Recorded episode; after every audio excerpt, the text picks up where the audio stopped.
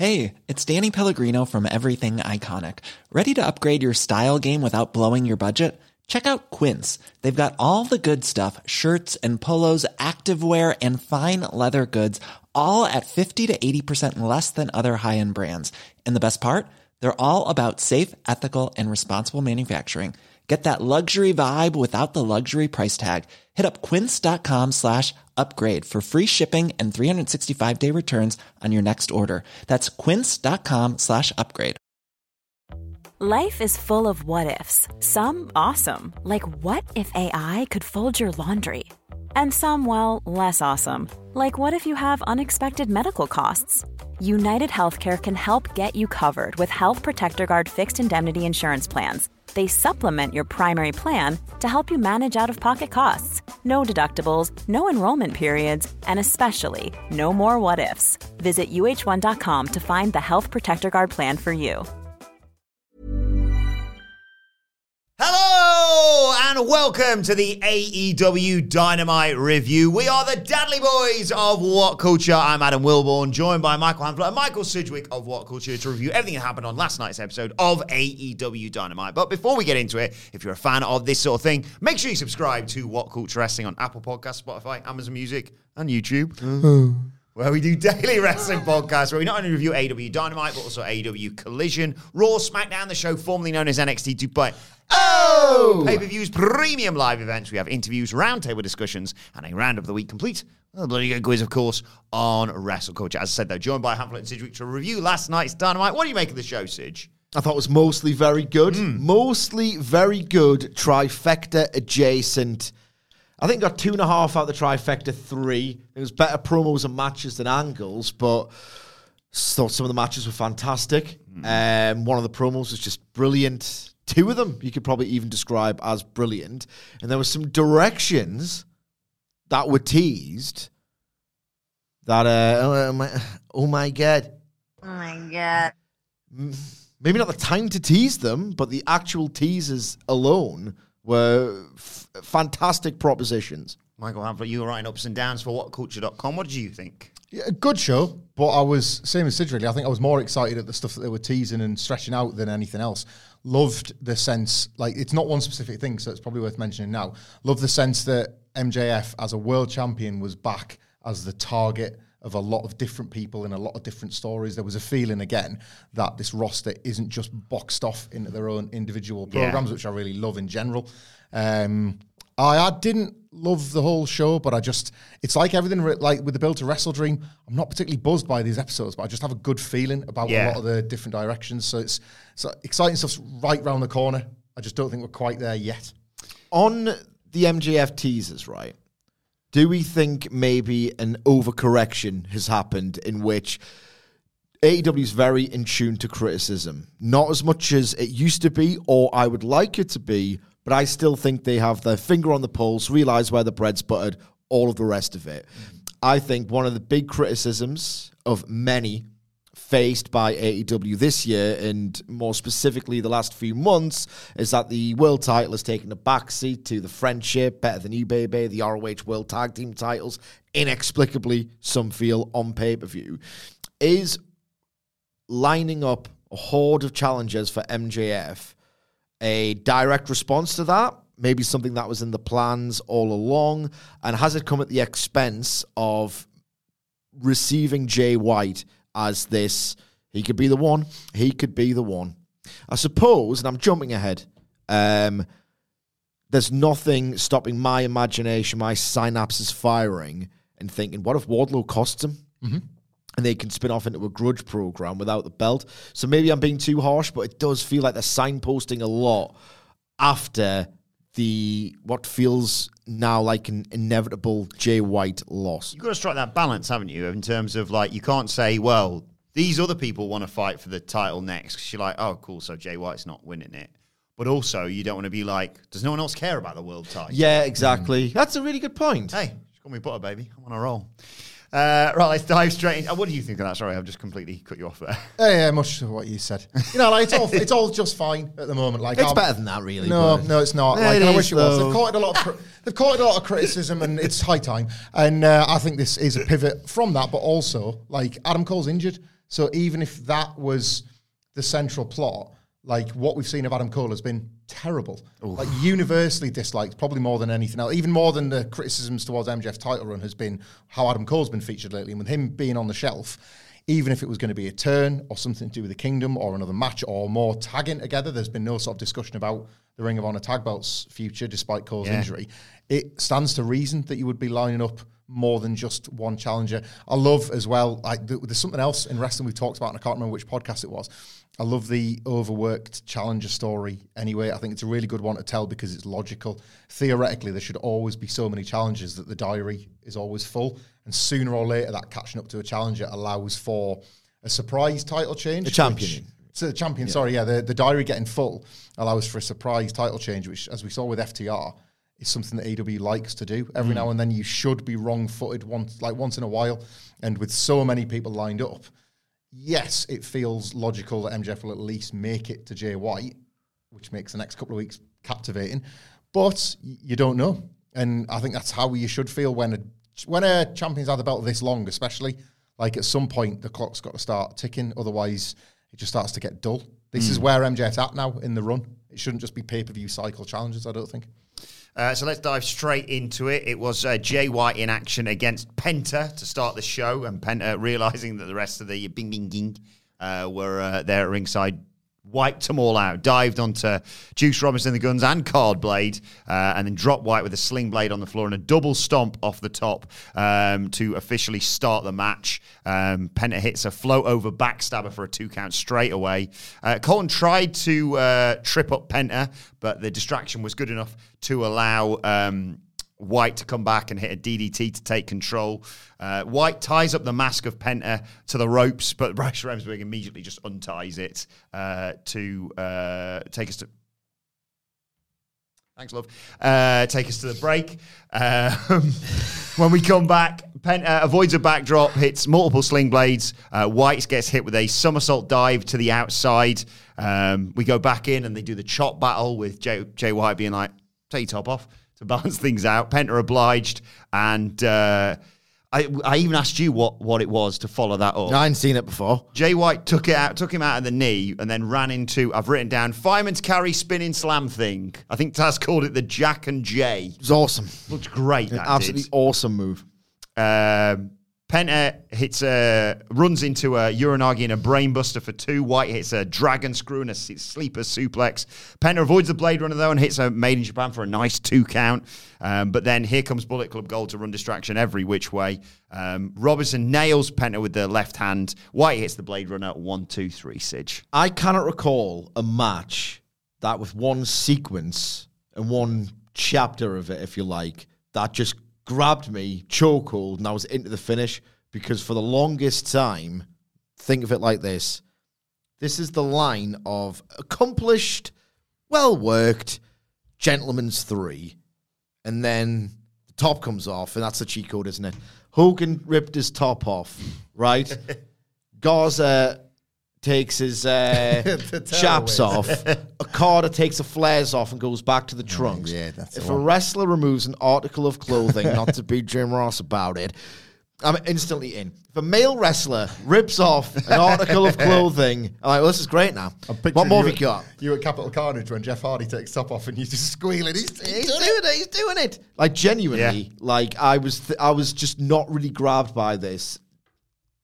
A lot of people in that building were. So I'm on an island here. It's always Mm, I'm- I'm- important. I'm well. It's always important to say this is really over in the building and it worked for the fan base. And it's a boring bit of critique, but it's nonetheless true. I don't want to be these. I hate it when people say "Oh, this match sucked. It's like, well, it didn't. I, I didn't care for it personally, and it didn't move me in any way. But look at look at the crowd, listen to the reaction. Like maybe I'm just a bit jaded or whatever.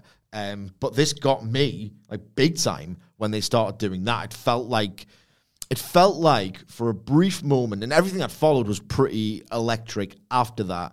But this is more boring than good. It just got really, really good, and then finished on a high. Um, Nice to have a bit of a packed house with all the Mysticos ticket sales. As Yes, well. absolutely. I think the atmosphere helped it enormously. No, I just felt like that chop battle was such a cool idea. Like honestly, just take it all off. because that's when things work better. Um, I, I just the the investment just it was like a light switch went off, and I was mad into it. It felt for a few fleeting seconds like the diamond sharp mind of Jay White had a great idea to elevate and build and peak a match. And then you had that really cool, badass version of Penta from all of those years ago actually squaring off. It felt like the match graphic for um, a hot minute. I'm the bad analyst that said this sucked when it probably didn't because the building liked it. I thought it was put like the mid in mid carders. I felt so little for this. Jay White isn't a title challenger, and I've had to come to terms with that. This was a uh, Penta's dead. Penta's absolutely finished. Like as a th- as a threat. Like he's not the guy he was. Like he's not. He's neither this terrifying. Like this guy that used to be a terrifying heel that's now just a like a crowd pleasing terrifying heel. He's not that. He's not a threat. Like that spot where like he couldn't like he tried and kind of failed to tie the mask to the ropes, and then Bryce Remsburg like undid, saved his ass, undid it. But let's be honest, it wasn't working. I like I kind of groaned when he did it because I was like, oh, Penta's getting his mask tied to the ropes again. And then when it failed, I was like, yes, that kind of sums up all of this. I just couldn't care less about either of these two, and I thought this was pretty damaging to Jay White. I'm the total opposite on the chop battle. I was just I felt like it was so delayed as to be quite like pantomime. I was, oh, get on with it, lads.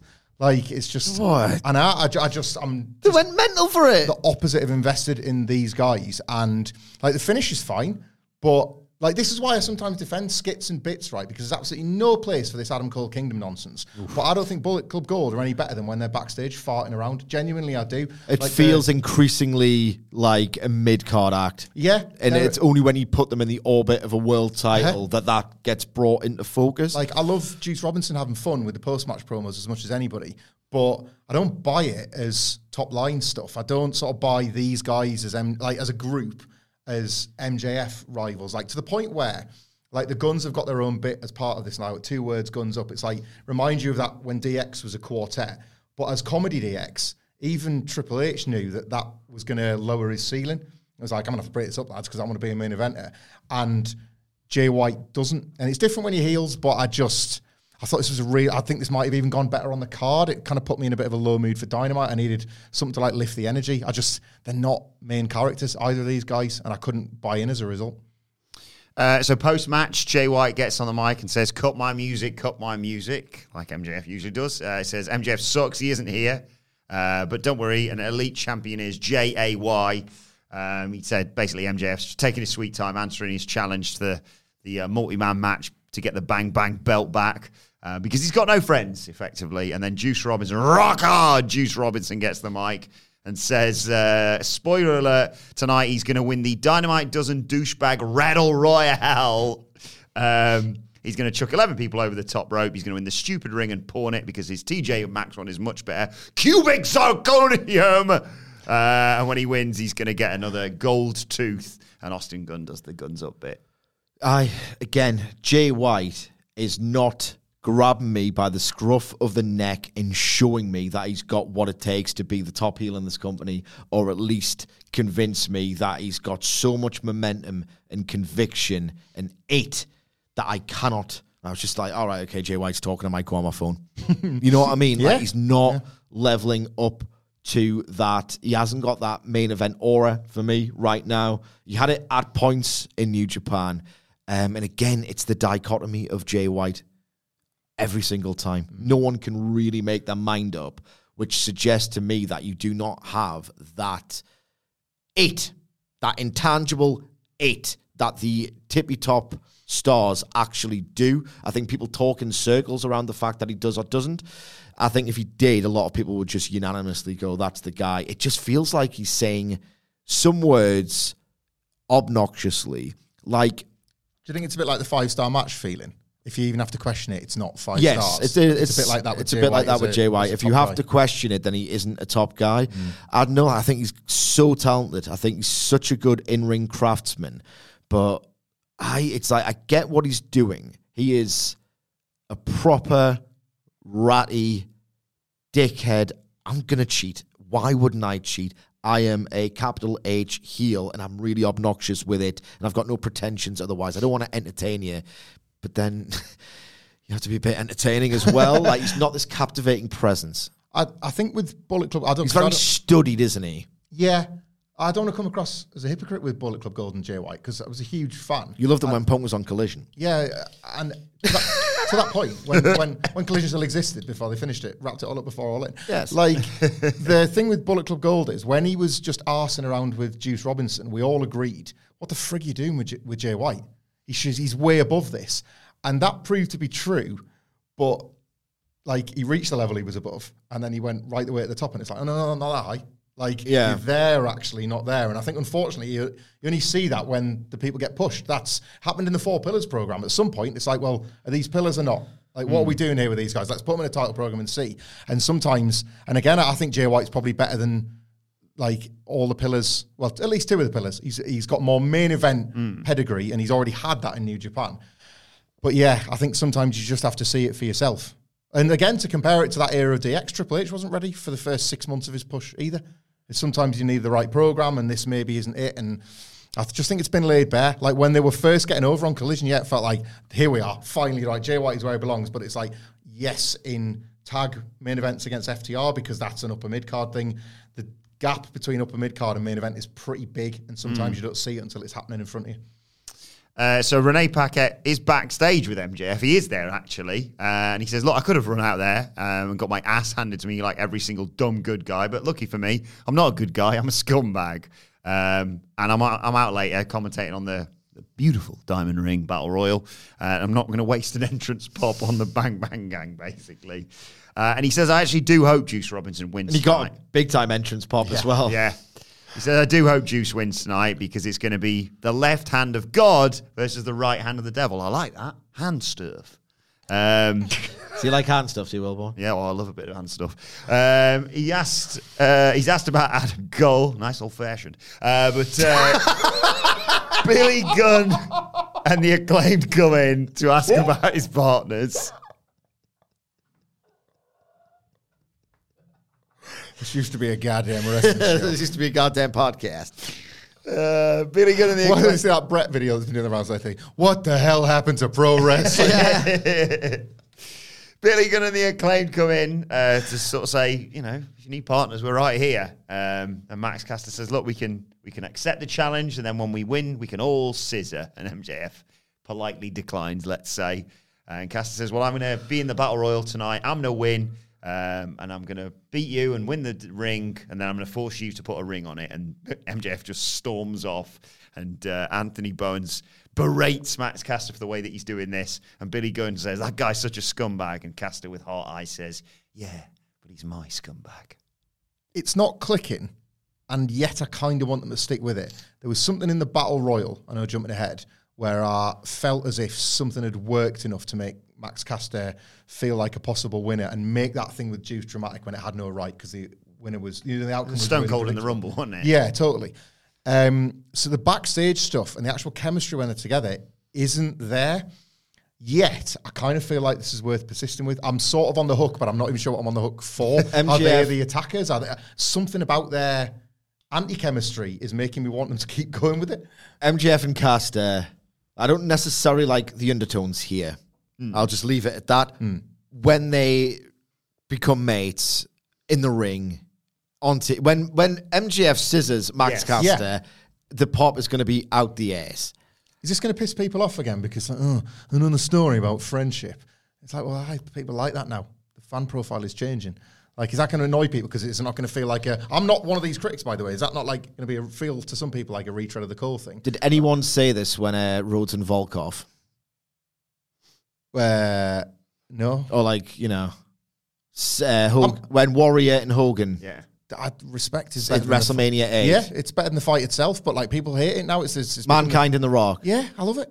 It's it's better than the fighting. This has happened forever. Punk, Punk and Wardlow's moment was just oh Jesus Christ! They This just has nod- happened. They just nodded their respect to each other. Like that's like I, I get it. There's a there's a different way of telling stories about friendship. It could just be two badasses being badasses together instead of going a little bit deeper, hmm. as Cole and MJF and you know Sammy and Jey Uso did. But it's it's been a thing. Let's not pretend it was never like you know part and parcel of the millennial fan experience from the day.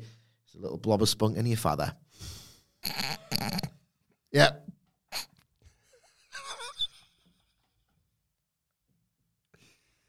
Uh, It's not my line, by the way. It's not my line. But carry on, Will Wilbourn. Be professional. You don't think the blob on the on the inside, do you? You think the blob on the yeah, yeah. You think of them as the swimmers on the inside? I thought you were talking Johnny's there. No, Christ, no. don't, need, don't need them anymore. Sure, move on, move on. Talk about scissoring. Move that's the, on. That's scissoring that counts at my age. No one wants this, I don't think. Oh yeah, I, I apologise for this getting too crude. I made it crass. It was his fault. he started it. Yeah, fair. Um, it was Hikaru Shida versus Emi Sakura next, uh, a title eliminator match. Uh, Hikaru Shida makes her entrance, and Sakura uses this as a chance to jump her from behind. It's teacher versus student, they're saying. Uh, there was a video package set up as well beforehand. Someone tweeted that Excalibur must, I think it was Trevor Dame, Excalibur must have recorded this worrying about his neighbours waking up when he did the pre record because I couldn't hear it. And it's like spot on. It's like, what are you saying? when was it announced? Like sort of two hours before showtime. Do you think he was like at the desk at the time? That's one explanation. I've just thought of another. Either the explanation is, I think it was Trevor Dame outlined hmm. that Excalibur pre-recorded it at home, like really got the text really late and got the, the copy really late and thought, I don't want to wake up the neighbors. Okay, so Emi Sakura, a nice ribbon. Oh, or, or Tony Khan told Excalibur, X got another job for you. Ever the professional. Excalibur says, Yes, Tony, what can I do? So we're going to run a, um, a video package ahead of a women's match. And Excalibur was like so stunned that a little bit of effort had been made that he was just recording his lines just while recoiling in shock. well, I can't believe I'm doing this, but uh, Miss Sakura it was a nice ribbon and she trained uh, Hikaru Shida. It's like, sorry, I'm just, I'm just bowled over. Option C, they just recycled an old video package from when these two fought before and just like thought, oh, the sound isn't quite right with this latest one. Just like turn it down a little bit. like, uh, can't be arsed I mean, Um, Just to shut them idiots on that podcast of dumb Brits. Don't Brits. So Sakura fires off some chops. Uh, Shida comes comes back with forearms and the machine gun chops in the corner um, from uh, uh, Sakura. Um, Shida hit the crossbody. Um, there's a pumping knee in there and a rolling crucifix for two and punches in the corner. Uh, Shida missed the uh, follow-up crossbody. Uh, Sakura nailed her in the corner and uh, take her to the outside as we go to a break. When we come back, uh, they brawl to the outside. Sakura sprints down the ramp, but uh, Shida Hurricane Ranas her. They go back inside. Shida hits a huge missile drop kick for two. Uh, they sort of trade finisher attempts and near falls, um, but Sakura hits there with the uh, high stack Tiger Driver for a nice two count. Right, right. Oh my god. I thought, oh my God. Yeah. Sakura goes up top, misses a moonsault uh, that allows Shida to hit the uh, katana knee, but uh, Sakura explodes out of one and gets a, La- a La Magistral for a really close two count as well. Oh my god. She's the best in the biz at doing that move. She's awesome at it. I want to say as well that like I, I think that little bit might have been improvised because of the whiff a little bit on the katana. I think like Yeah. we're not gonna. But she's no, a pro, obviously. She's a Yeah, like- massively experienced veteran pro. this isn't the finish, loser. We're going again. I'll Mahistral you, then we'll do it. Like I thought that played out brilliantly compared to when you see a lot of what was here on NXT. I've done it now. Yeah. I've been you. Finish. Get out of here. Uh, they trade Turtle World backbreakers. Shida hits the Falcon Arrow and hits after a kick out. Just goes, I'll just kick your head off then. It's the That's it. That last section felt like bonus content.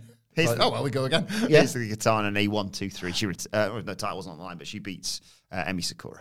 Really enjoyed this. Short, snug, like really physical. Like Jim Ross would have liked this. Yeah. And Jim Ross would have bloody loved this. Because it was physical. The physicality, of course. That's what I'm referring to. uh, I there was I've always had this thing with Shida where I can completely understand why she's over. I've thoroughly enjoyed the very best Hikaru Shida matches, almost as much as anything in AEW. Um, I think she's so good at the finishing sequence. Like she's so good at crafting that one near fall where you're like fist pumping in your living room because you kind of believe that you get more of this awesomeness. The the rap on Shida for me is that sometimes she doesn't look like she's laying it in properly. Some of her stuff can look, look a little bit tepid, and that thought was banished from my head when she um, did the knee to the gut reversal of the crossbody. I was like, Jesus Christ! I was like, I'm surprised Sakura carried on. I thought you, oh, gotta be, uh, she's got to be badly winded from that. And then no, she wasn't winded. In fact, she did this awesome display, uh, awesome display of cardio for that pinning sequence. And then, did you watch it on FITE? Of course you did. We're in the UK, and that's the way to watch it. I flew over to Yeah, stateside. TBS. yeah. She was awesome in a picture in picture as well. She did the um, you know that what's what's the move? Like the inverted tombstone setup where Yeah. you've got them by the hooked them by the arms. She did that for like thirty seconds straight, and then just flipped her over into a backbreaker. Like she held her up for an awesome amount of time. Like summoning dread, like the core strength. Oh, more Emi Sakura. Yeah, I thought this ruled. Like Emi Sakura, just in general, tends to deliver when put in these positions, but it's also like wishy washy, isn't it? Like you're there, you're not even a challenger for the week because this wasn't even the title, but you're just a challenger of the week type figure. Um, She, didn't she just lose very recently as well? yeah, like well, I think this was as much I as mean, now, anything, didn't she lose all of the time as well? Yeah. as much as anything, this was. I love it when you have the chemistry of either best friends or mentor teachers where they can just lay in, and there's obviously all that trust and all that chemistry. It's great. If you're going to rush, I'll say this: this is like the best version of kind of AEW's worst thing because if you're going to rush a women's match on television at the last minute because you forgot that you're supposed to have one, a it should feature the champion because when nobody gets a high-profile role, for God's sake, give it to your champion. Give it to Shida and give it to Statlander until somebody else wins the belt.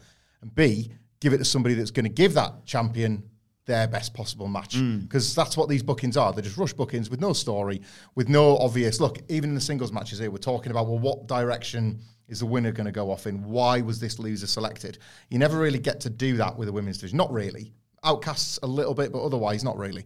So just put your best foot forward, and that's what this was. Like Shida has a chance yet again of becoming that credible women's champion that nobody loves in their guts but really really likes if you just book matches like this like and that's probably like that's her ceiling realistically in AEW so I'm all for stuff like this So there was a women's match in the first hour. One last thing to do then before we get to the uh, name of the game. What's the uh, what's the aim of the game, Sidge? The aim of the game is to identify to the hour, minute, and second the first note of the first entrance theme for the first woman to emerge for the only women's match on Dynamite to underscore, italicize, and put in bold how apathetic, obligatory, passionless this entire approach to women's wrestling in AEW is for the most part. We used to play this game when every single week it was the second to last match, the penultimate mm-hmm. match. So it always was in that one hour, 22 to 25. Doesn't really work anymore. They've tried to cheat in the most obvious way possible. Basically, you sat in a school exam, right? This is how much they're cheating. You sat in your school gym, the school gym, or, or the school hall, gymnasium. the gymnasium, study hall study hall, or wherever they do their tests. Um, or maybe even in class. I don't know where you do your tests in America. We always used to do it in like the sports hall. After basically. recess. we used to do it. SATs. SATs We call them SATs. yeah Or Yeah. GC, whatever. You do it in the you're you do, it- chasing that 4.0 you do it in the sports hall, right? And their their way of cheating, not always in the penultimate match, guys, and the division actually counts and we care, is to just swap it around a little bit. their version of cheating is to be in the sports hall. The invigilators yeah are uh, walking up and down, That for a making. bit. Did you? Yeah.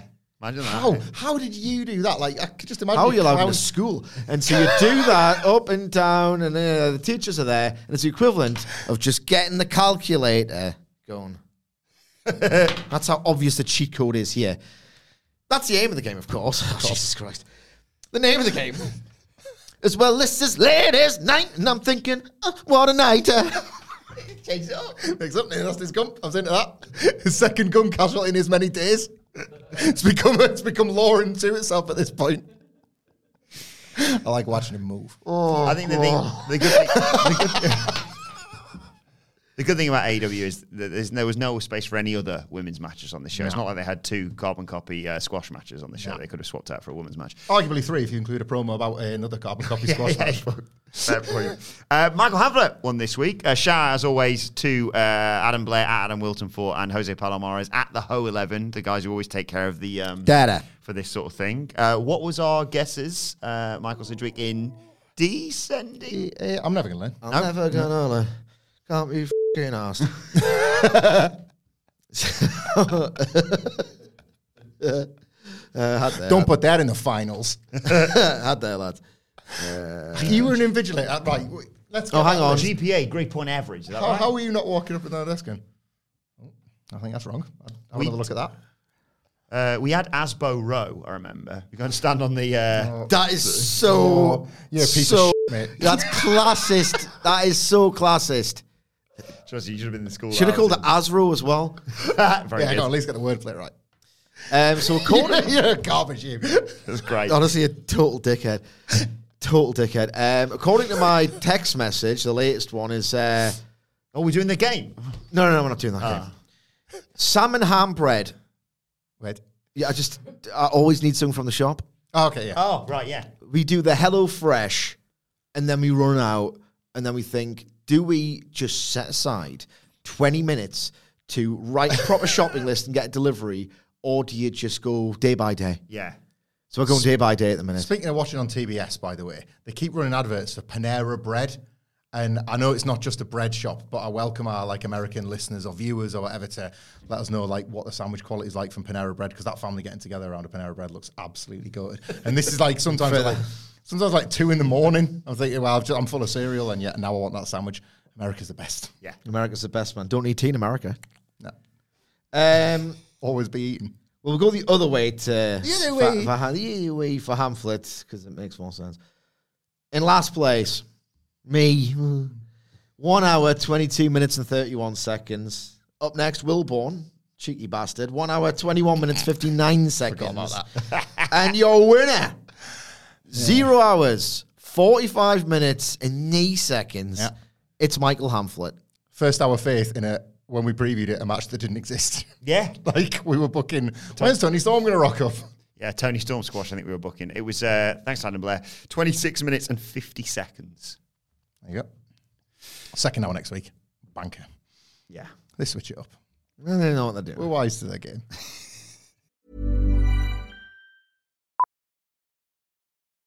Millions of people have lost weight with personalized plans from Noom, like Evan, who can't stand salads and still lost 50 pounds. Salads, generally, for most people, are the easy button, right? For me, that wasn't an option. I never really was a salad guy. That's just not who I am. But Noom worked for me. Get your personalized plan today at Noom.com. Real Noom user compensated to provide their story. In four weeks, the typical Noom user can expect to lose one to two pounds per week. Individual results may vary. Hey Dave, Yeah, Randy. since we founded Bombas, we've always said our socks, underwear, and t shirts are super soft. Any new ideas? Maybe sublimely soft. Or disgustingly cozy? Wait, what? I got it. Bombas. Absurdly comfortable essentials for yourself And for those facing homelessness. because one purchased equals one donated. Wow, did we just write an ad? Yes. Bombas. Big comfort for everyone. Go to bombas.com slash ACAST and use code ACAST for 20% off your first purchase. Before we go any further, though, this show is sponsored by BetterHelp. Now, we all carry around different stressors. They can be big life worries or just, you know, little things like your favorite wrestler not being used properly. The thing is, when we keep them bottled up, it really can start to affect us negatively. Therapy is a safe space to get things off your chest and to figure out how to work through whatever is weighing you down. It is really helpful too for learning positive coping skills and how to set boundary. Therapy basically empowers you to be the best version of yourself. So why not give BetterHelp a try. It's entirely online, designed to be convenient, flexible, and best of all, suited to your schedule. Get it off your chest with BetterHelp. Visit betterhelp.com slash whatculture today to get 10% off your first month. That's betterhelp, H-E-L-P dot com slash whatculture. Uh, so Renee Paquette is backstage with uh, Adam Copeland, who says uh, things haven't been exa- exactly going smoothly since I showed up in AEW. Uh, I don't understand why that is. Uh, he, you know, the whole reason he came was to end his career with Chris, teaming with Christian Cage, who seemed on board, but then the closer it got, the less he seemed to want it. Um, he talks about them meeting in sixth grade, Cage being the new kid, and him being sent out to to talk talk him in and sharing a love of wrestling. They became best friends. They go through life. There's an essay contest to get free uh, wrestling lessons. Um, Adam wrote in, Christian just didn't. Uh, Adam gave Cage the uh, confidence to train, and then Adam gets the dream gig. Six months, he keeps talking about Christian. He thinks that genuinely thinks that Christian is the most underrated wrestler of all time. Um, and it says he's always been like Adam and Jay or Ian C. But that's not my fault. And yet Cage has sort of let this fester. Um, Cage always claims that Adam had a rock, rocket strapped to his back, but that kind of minimizes what he had to do to get where he did. Um, a part of him feels like Cage would not be where he is if it wasn't for him as well, to be fair.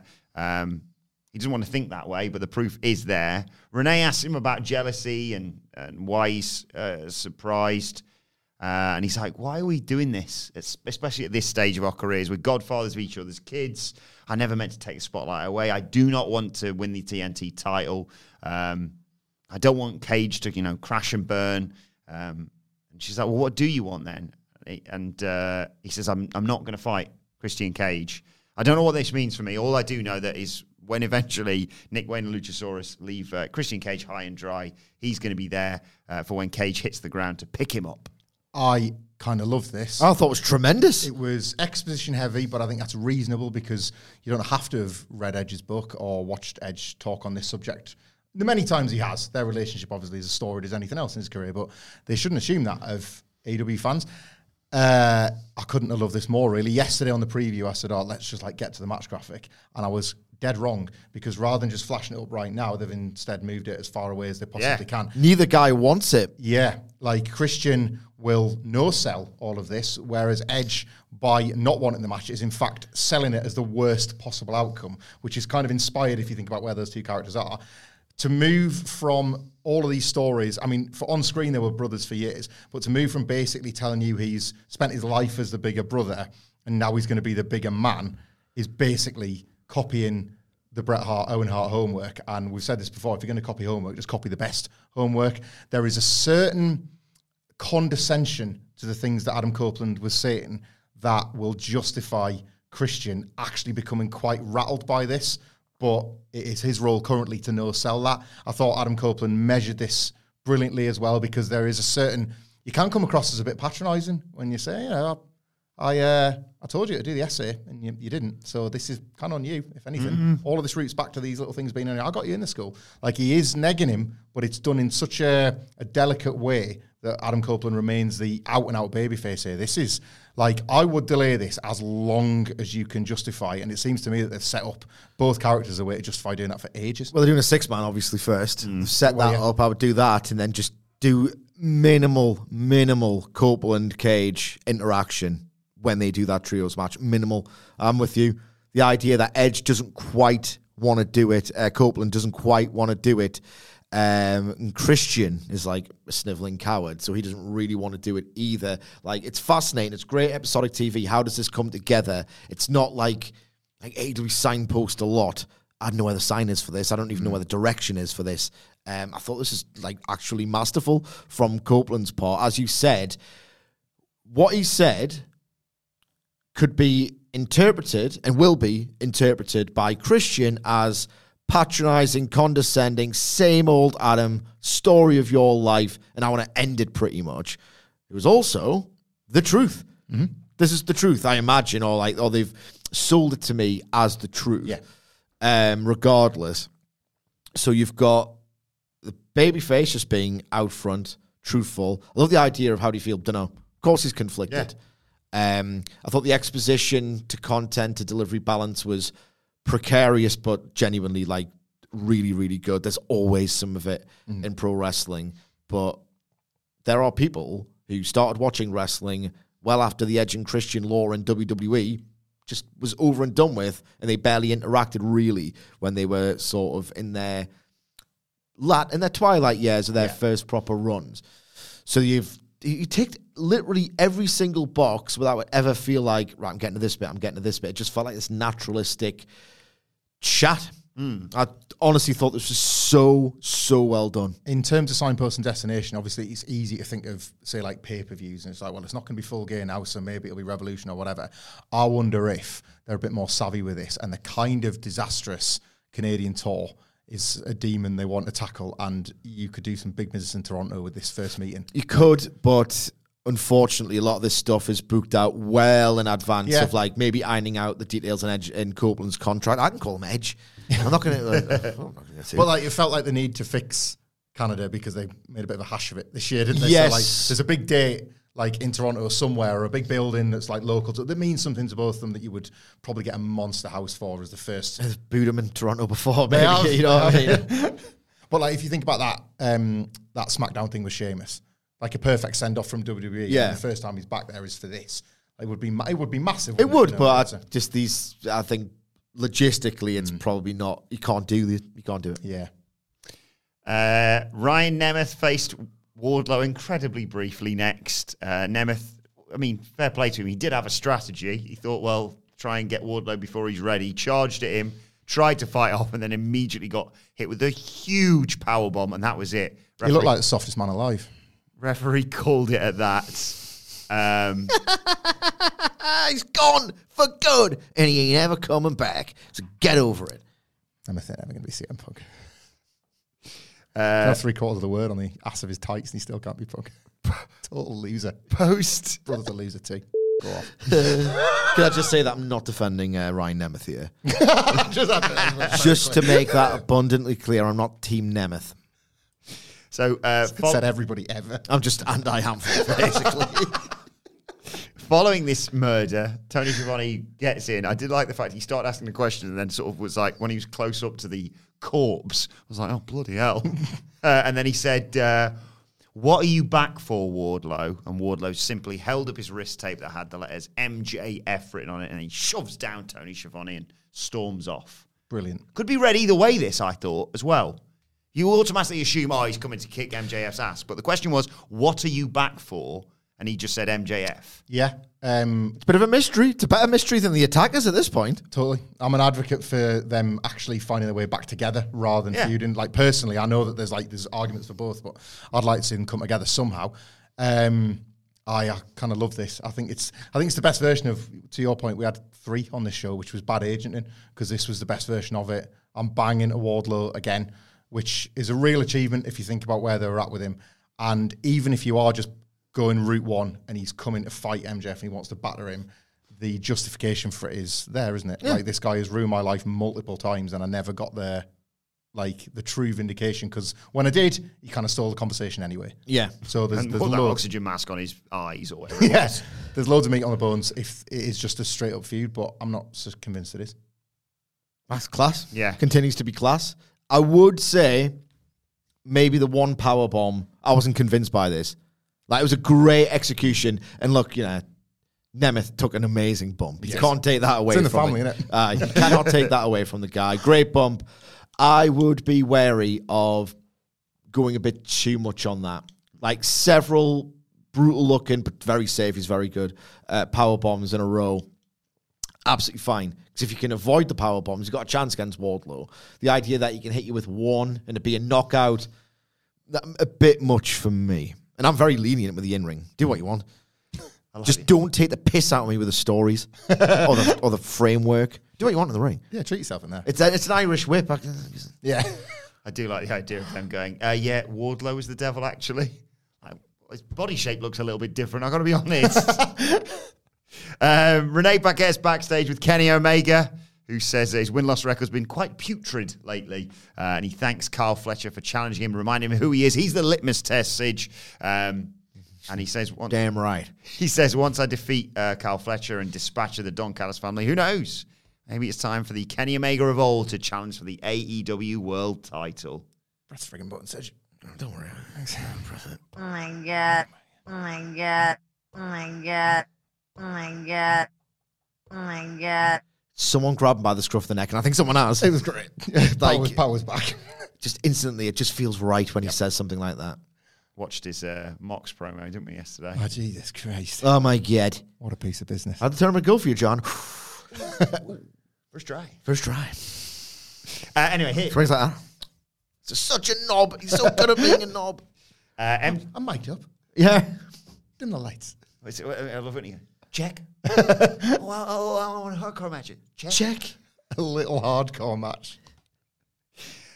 um, he, uh, he uh, MJF comes in, sorry, and calls Kenny the measuring stick. Says he's always been a fan. He wants to shake his hand. He shakes his hand and he leans in and says, 13 days, bitch. MJF, Kenny, and Collision then. That's not Oh. I thought they were just excited about Halloween. Sorry, I got. Kenny does like to dress up. He does like to dress Yeah. up. He does like to dress up. Are they doing that on Collage? Maybe. Or Kenny just has to cope with the fact that MJF's going to break his record and that's going to motivate him to actually try. They don't do out by accident, this company. Well, they do. They do. but they are not making you think, hang on, does that mean that within 13 days we are going to get a Kenny Omega versus MJF match? Certainly that was the first thing that popped into my head. And then it's not dated. Could they, you could have the Callis family injure Kenny so he isn't able to stop the record being broken?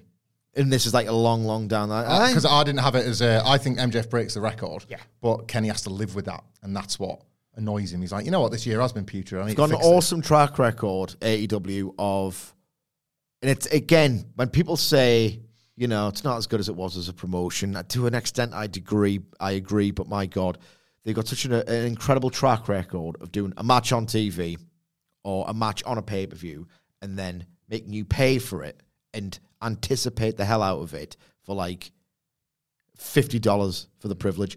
Cool MJF was on telly and they went 30 minutes and then the eve of All In before the storyline frittered away a little bit. like the drama was out the arse for that. Hangman Omega doing the opener and then the closer of full gear, Punk MJF. Like so, the could basically is what I'm saying is do Omega MJF on TV. There's enough ideas between the two of them Yeah. to like tell the next three years of AEW storytelling if you wanted. It was just amazing. I have like lately I've just not been feeling much watching AEW, and the last time I felt like this was when Page and Swerve came together. We were talking about this in the office this morning. Like the Sid has got a great counterpoint to this point, but um, A rated R rebuttal. yeah, uh, it's nice to see the stars, the proper stars of this show, interacting with one another, and even if it's not like right right now, you immediately know the match is coming just because otherwise why they've been put on screen together. It's nice to have that feeling again because it just felt like we went a long time where you were in a bit of a desert for this kind of thing. I like the, one of the reasons why Tony Khan doesn't do this often is he loves a rotating cast. He loves he embraces all styles as a booker, but he also very pragmatically has one eye on um, just matches you can do down the line, down the line. And sometimes I'm like, you're taking too long. I'm getting a bit bored, but I get it because if you have a moment like this, like when you've got two wrestlers of that star quality interacting for the first time and it feels like the seismic event of oh I didn't think this was possible. Of course it is. You've had them uh, like on con- under contract for 4 years or whatever. I get it. I get it. Maybe a little bit more balance is required. Do you know what else I got from this as well? And this is almost in spite of the quality of the promo that we got later on. We were talking about like the Takeshita thing hasn't ever really felt like it's clicked. The Callis stuff. This made the Callis feud feel trivial by comparison. I was like, I was watching this thinking, there's Kenny Omega, there's a Kenny Yeah. Omega match.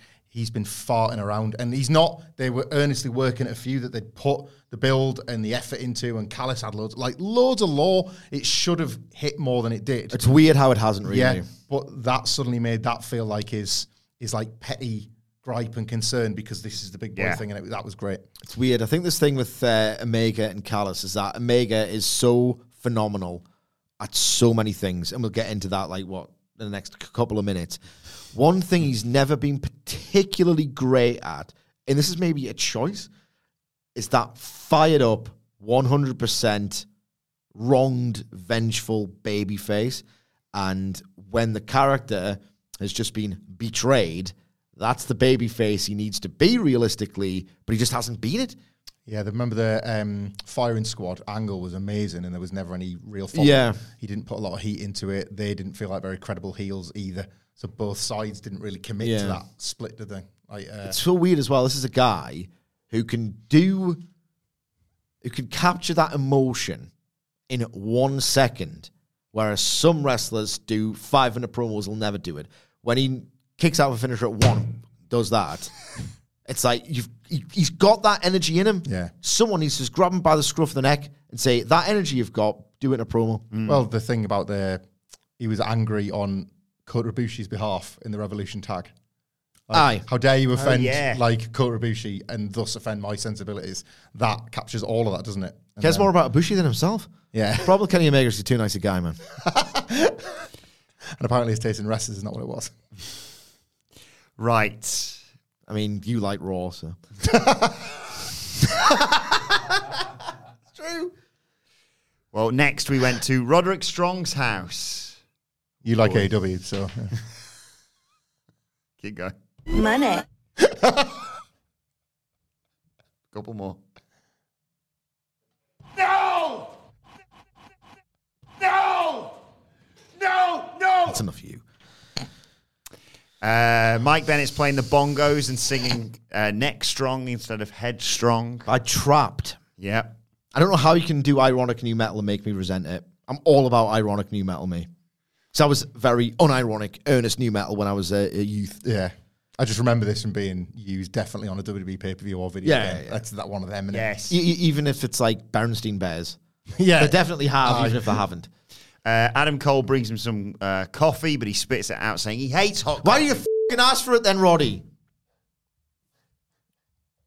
To be fair, from what I've learned on my ongoing coffee adventure, it is better to make it with very boiling water, but allow it to mellow for the flavors to develop. So maybe Roderick Strong is telling Adam Cole the correct advice, but maybe he could just wait He's suggesting that, like, because you've got to brew it boiling hot. So in fact, Adam Cole is correct. Do you think he likes it strong?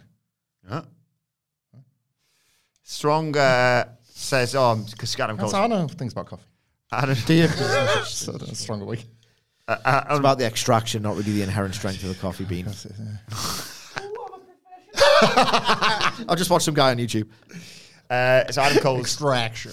Adam Cole's fizzing. He's going to storm off, and Strong apologizes and says, "Yo, you know what? I used to love when we were back in back in Ring of Honor when you used to make those good old PB and J's." And Cole gets a smile. No! No! No! No! They're children. You know what I loved when That's, we were I, back mean, in I, I know of- that's the joke. They are children, and I hate them. What I loved when we were back in Ring of Honor was when we were good. Unlike now. what is this, man? So a shout out quickly to John Harrison at Wrong Function on uh, Twitter, who did this for the Dynamite review last week because it's time for some slow mo. Oh, God. Uh, slow motion peanut butter jelly sandwiches being made, Whoa. and they're pulling faces and spreading it on bread. I, hate- I, I was actively telling my television, I'm sorry, to go f itself here. I you were say, I'm sorry, I love you, and then you super kick it. No, honestly, I, This was shoot disgusting. I would have got so much catharsis out of super kicking that telly in this moment. Yeah. I had a visceral Yeah.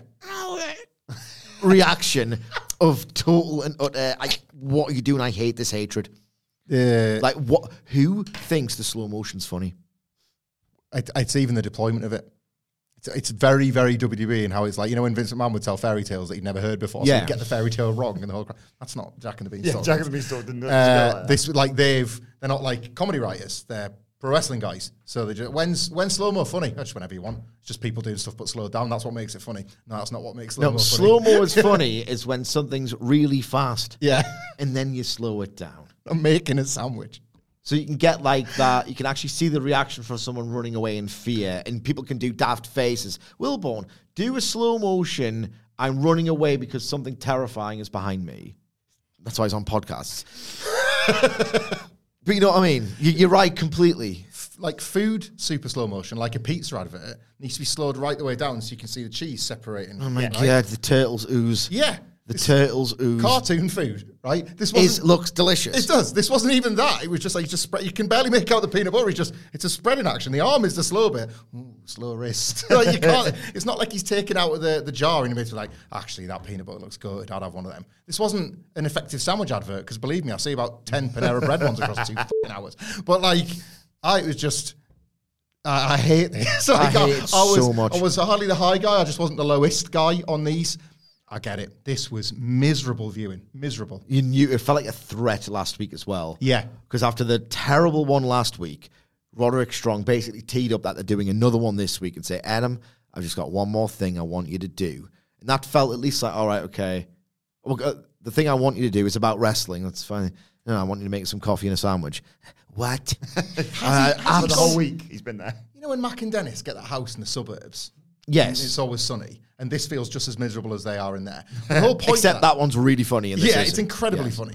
But you know how like it's intentional that it's supposed to feel almost too detached from not just Philly in the bar, but reality. Like what have they walked into they cannot cope with? Has Adam Cole been home in three weeks? And is that the question we should be asking? Like, has he gone home? MJF's was like sort of uh, he didn't get a chance to answer the question well. He's, he's at least been there seven days because there was a seven day gap, and that's why MJF hasn't been able to get in touch with them for a while. Yeah. So is but is he going back? And then and if so, why? Because this is a miserable looking experience. This does feel like misery, actually. That's what I said last week. If you put this in the vague context of pro wrestling, Adam Cole's a stupid baby face. Yeah. Like you, like even if you've got this fondness and uh, years of friendship with Roderick Strong, like you don't want to throw away, even though he's been a bit of a bitch, right? You- You're getting played, and you're an idiot if you can't see that. And he's only, f- he's only, he's fed up now.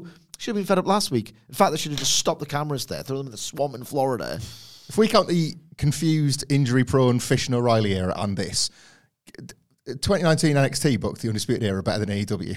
Because both these runs have kind of stunk. When you've put these characters together that you're so excited to watch finally Oh, merge yeah, on a different show that's supposed to be their happy place. It's been highs, but it's not nowhere near the same. No. Like Kyle O'Reilly had a really cool spot on a three way at Revolution. a great match with John Moxley. That was it. Yeah. That was it. Strong is has been vaguely amusing in this role up to a point. Cole's run has been so uneven. Like, Jericho was like face of God stuff with Strong. He's like, oh my God, this is, I don't know what I expected, but this is 50 times better than I ever could have imagined. It's going to be perfect. And it's going to make Cole and Jericho even better. One month later. yes, yes. I hate this so much. Like, So they've made the sandwich, not even finished yet. And Strong bites into it and then spits it out because he hates crusts. Remember Matt oh Hardy? Oh my god, I'm not being funny. I know the gag is at their children, right? But why would I enjoy this? My five year old daughter, I cut the crusts off a sandwich. Do you eat them afterwards? No. Do you not like crusts? Well, I like crusts, but why would I eat? off. Why would I eat discarded dry crusts just because it's food and it's Food there? and it's in front of you. Yeah, true. Ask a silly question. It's a very silly question. So I know that's the joke. Roderick Strong's being a baby. It's pathetic. It's not funny. It's not. Yeah. Trash. So Cole's finally had enough at this point. He uh, he's furious. He's he's not been home. He's hasn't You saw the crusts. They're not invisible crusts. Why did he have to? He he only took the bite into it to do the. segment for ten minutes. I don't give a shit how long we take. Vince McMahon. Humor. it. We like, have to get it right. How bad it was. Yeah. They did. I don't like crust. Why are you giving it? We've seen it, so don't bite into the sandwich. But they have to do this bite into the sandwich to do the like the the gross outside sight gag. Yeah. You're you, no one knows how to craft bad comedy in this company anymore. And the worst thing is they can actually craft good comedy elsewhere. I- I've got three notifications. Sorry, I'm on YouTube and uh, but I always think, what's going on here? Gross out sight gag stuff is awful. I'm pretty sure for the five star review review, Kid Icarus will let us know. We reviewed Matt Hardy eating pizza that time. You know, there's a pizza in his mouth and he's swooshing it around with a drink and looks, and you know that like Vince is watching, cackling backstage because he loves, he thinks this is what comedy is, gross out stuff. Like nobody, not a single living soul, likes Roddy Strong eating a sandwich other than Vince McMahon. and somebody showed him this tape. Maybe they're not so bad. Over there. It's like, uh, he's eating a sandwich weird. It- disgusting. They slowed that down as well. Yeah. Some nice messages, by the way. Good. Oh, that's good. But uh, you know, sorry, I just got like ten at once. So I'm like, oh, what the hell's going on? But And then I was everything's still, fine. I'm still really annoyed about this. Yeah, it's over at least. It isn't. Not over, over. Not, I don't mean Oh, people like finished. It. It's finished. It's finished, all right. They're all finished. Podrick Pong. So yeah, Cole's finally had enough. He said, "I've been here for ages. I haven't talked to Max in weeks. I'm still waiting to get surgery." And he's not. That's all out there that he had surgery. So that breaks the immersion. Not that there is immersion, but you know what I mean. Like, Yeah. it's- And so he finally leaves. Success. And, uh, Strong tells Bennett and Taven, uh, "I now know what I have to do to get I mean, Cole." this is on NXT. You would love it. mm, context is everything. Yeah. This kind of belongs on NXT. Yes, that's the thing. That's the thing. they could have a Like, a sandwich eater This is his gimmick. yeah, that was just- yeah, Rod. Roddy Sandwich. In fact, he was whinging injured guy as part of Diamond Mine. It I was know. really funny. I know. Like, well, Yeah. it did make sense in that context. Um, but he says, "I know, know what I finally have to do is get uh, Adam Adam back, and that's be nice to that scumbag MJF." Just say it out loud. So you know, yeah, instantly people know that you're insincere. But at the death, I know MJF doesn't watch the show, so there's maybe that. But oh wait, I'm not saying all's well that ends well, but like, all right, let's see then. Hmm. Like, this is what this should have been all along, really, shouldn't it? Like, where does We were booking, yeah, have Roddy Strong say, I'll step up and be MJF's Yeah. tag partner and defend the tag belt straight out the gate when Cole got injured. and they could still do that? Like, strong now, like MJ, they haven't even But they mentioned. said, oh, we've got plenty of sandwich content we need to get. Don't forget that those lawns need mowing. Like, they're, we've not yet I mentioned. bought a giant giraffe. Do you think that is so who's doing this? Well, the Ring of Honor Who's tag, writing these skits? the Ring of Honor tag titles haven't been discussed, and nobody's saying, "Look, MJF, 30 days is coming up. You're gonna have to work another handicap match, all that kind of thing." That feels like the play still, but why did we have to go through this? Like Strong, assuming Adam Cole's role in that tag team is great, I think, and eventually you get to the Kingdom match, and Roddy Strong's got to make a choice, and that's the drama I'm here for. But this has been dreadful, and I guess it's a. Would they've even done this if Adam Cole didn't get injured at Grand Slam? Because that's when all this started. Like, wh- have they just thought Skits is the answer because he's hurt, and it's just failed and bombed badly? Is I'm not calling it a noble failure. I'm just saying, was this ever on the cards? And Just it's feel it's just so cynical. it's rubbish. I think they they probably said, "Oh, we're gonna have uh, Roddy and Max defend the tag titles at full gear. Do Max do double duty again? So which means we've got quite a few weeks to fill. So The Dungeon of Doom. It's Hulk Hogan doesn't really belong in WCW, but he's nonetheless a bit of a lucrative draw for the promotion. So let's just do more Hogan stuff and parody it and parody it, and eventually reach a point where it's like, well, you have to do something else. and This sucks, and it's not drawn anymore. and appropriately, it's not hard. It's not. A, It's not hard. Having said that, Strong not really helping MJF, but I could buy the opening tag match, closing main event again, and Jay White having the advantage of a knackered MJF. Oh. Like if MJF injures his leg, This the tag- version of MJF accepts Roderick Strong's help. Serious questions must be asked. Well, unless he helps yeah. him retain the diamond ring next week. Well, we'll see. Bang, bang, gang, and uh, for counteracted by Taven I'll, Bennett, I'll let it play out. Roderick Strong, who can proper Fed head side of the desk where it's like, let's fix something awful. Where you're like, just don't do the awful thing in the first Yes. place. Yeah. It's like- Uh, right, Callis, Takeshita, Powerhouse Hobbs in the ring with uh, Tony Schiavone, uh, and Callis says last week we did the uh, we did the unthinkable. We demolished Chris Jericho. Hobbs tells tells the story from the uh, 22nd of February 1998, I believe. Uh, he was supposed to be the greatest day of his life. The woman that raised him, his grandmother, uh, was going to help him meet his hero, Chris Jericho. Front row tickets. Jericho told her to shut up and for him to sit down. um, he said he had 25 years of frustration, uh, and he swore that day uh, when he eventually got to look Chris Jericho in the eye, he'd hurt him over and over, and they air the clip of him spinebuster, spinebuster, spinebuster. Um, Callis says uh, previously Hobbs has been told by people, or all the people he loves in life, to bottle up his hate and anger. But he's got a new family now, and this family uh, wants him to be what he is a killing machine. They're not done with Jericho, even. Uh, but the family's on a roll. They're undefeated in four months, except for that one match where Sammy had been hurt by Jericho. And Don had to get a scab worker called Kyle Fletcher, and that kid let him down. He screwed the family. Kyle Fletcher comes out like, huh? He's like, Hobbs is there like just to make sure he doesn't proper kick off. And he's like, I did it as a favour to Will Ospreay because you were begging him. Um, uh, maybe I was. You know what? Maybe I was the weakest link in that match. But tonight I'm going to prove to everyone, including you, Don Callis, I don't need anyone's help to beat Kenny Omega. And Callis is like, I like the I like the confidence kid. If you win, maybe we'll have a chat next week. Good news, bad news. The, the bad news is that Konosuke Takeshita, for all intents and purposes, looks like 2019 Wardlow, and he's one of the best wrestlers in the world. What are we doing? Like, what are we doing? He's a total background figure. I was really quite annoyed by the framing of him. Not good. Uh, good news is that Callis is banter sometimes.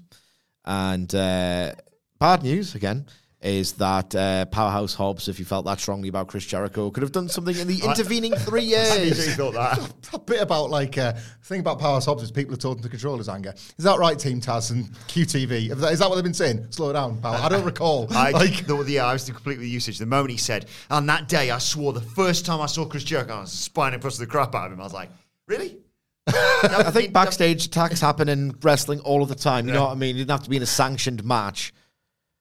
And the idea of them trying to square it off, as Hamflett says, rightfully points out, no, that's never really happened. I hate when they get continuity wrong in this company because they're usually like almost to a fault, like incredible at it. And it's really good because the episodic weekly TV is not the medium to do that, but they've managed it so often. So it really annoys me when they get it wrong. Uh, the last bit of good news is that Killing Machine, that should be his nickname now. But I put on a t-shirt, you might actually do a good one. Killing Machine Hobbs. Yeah. Like that's a good nickname. Like, he's got a delightful turn of phrases, Callis. Um, he's both good and bad. I liked where this went with Fletcher. Um, Scab immediately told you where everybody sat with everybody, and I think I preferred the match for it. Like Sidge is going to talk at length and more lovingly than me, truthfully, about this match. But You go first then. well, it's fine. But like, Kyle, uh, The amount of raw. Oh, you, you like it more, and that's I like that. I'd I'd be wasting my so much better compared to your anything you see analysis. on WWE TV. Kyle Fletcher By like orders of magnitude, but carry on. this changed the match for me from Kyle Fletcher trying to be like, oh, I'm an Aussie Open and I'm a bad guy, to actually I'm a baby face underneath this. Hmm. I'm proving myself. He's kind of negged me, Callis here, into proving myself. And I preferred the match for that. I thought this was a really nice detail to add to the story of the match at the last minute. Fletcher, and look, it's fine. Everybody takes time and everybody has different skills. Had a little bit of the old Charlotte Flair. Nah, I not don't at need promo. you anymore in how he couldn't quite modulate his voice. Like Kenny Omega. right, it was like, all right. Did you get a promo class from Tony Khan? Like, it was a bit weird. Like it was all a bit. Like like, if you if you're watching on your big telly Yeah. and you haven't got very good speakers and you like you know on some Netflix shows the volume's like that like are you doing it mid promo? Oh, well, all right. Like, Game of Thrones is the worst for that. Oh Yeah. god, some of those episodes specifically where you just it's like and you can imagine the fans like we want you to uh, lean in on the uh, what on just more blue fog. About twenty minutes blue fuck. Yeah. Sword fight. It's a sword fight in the The dark. biggest, biggest fight in uh, Game of Thrones history. Can we actually see it then? So like I'm doing the brightness up on my telly. What's going on? It's a lights out match.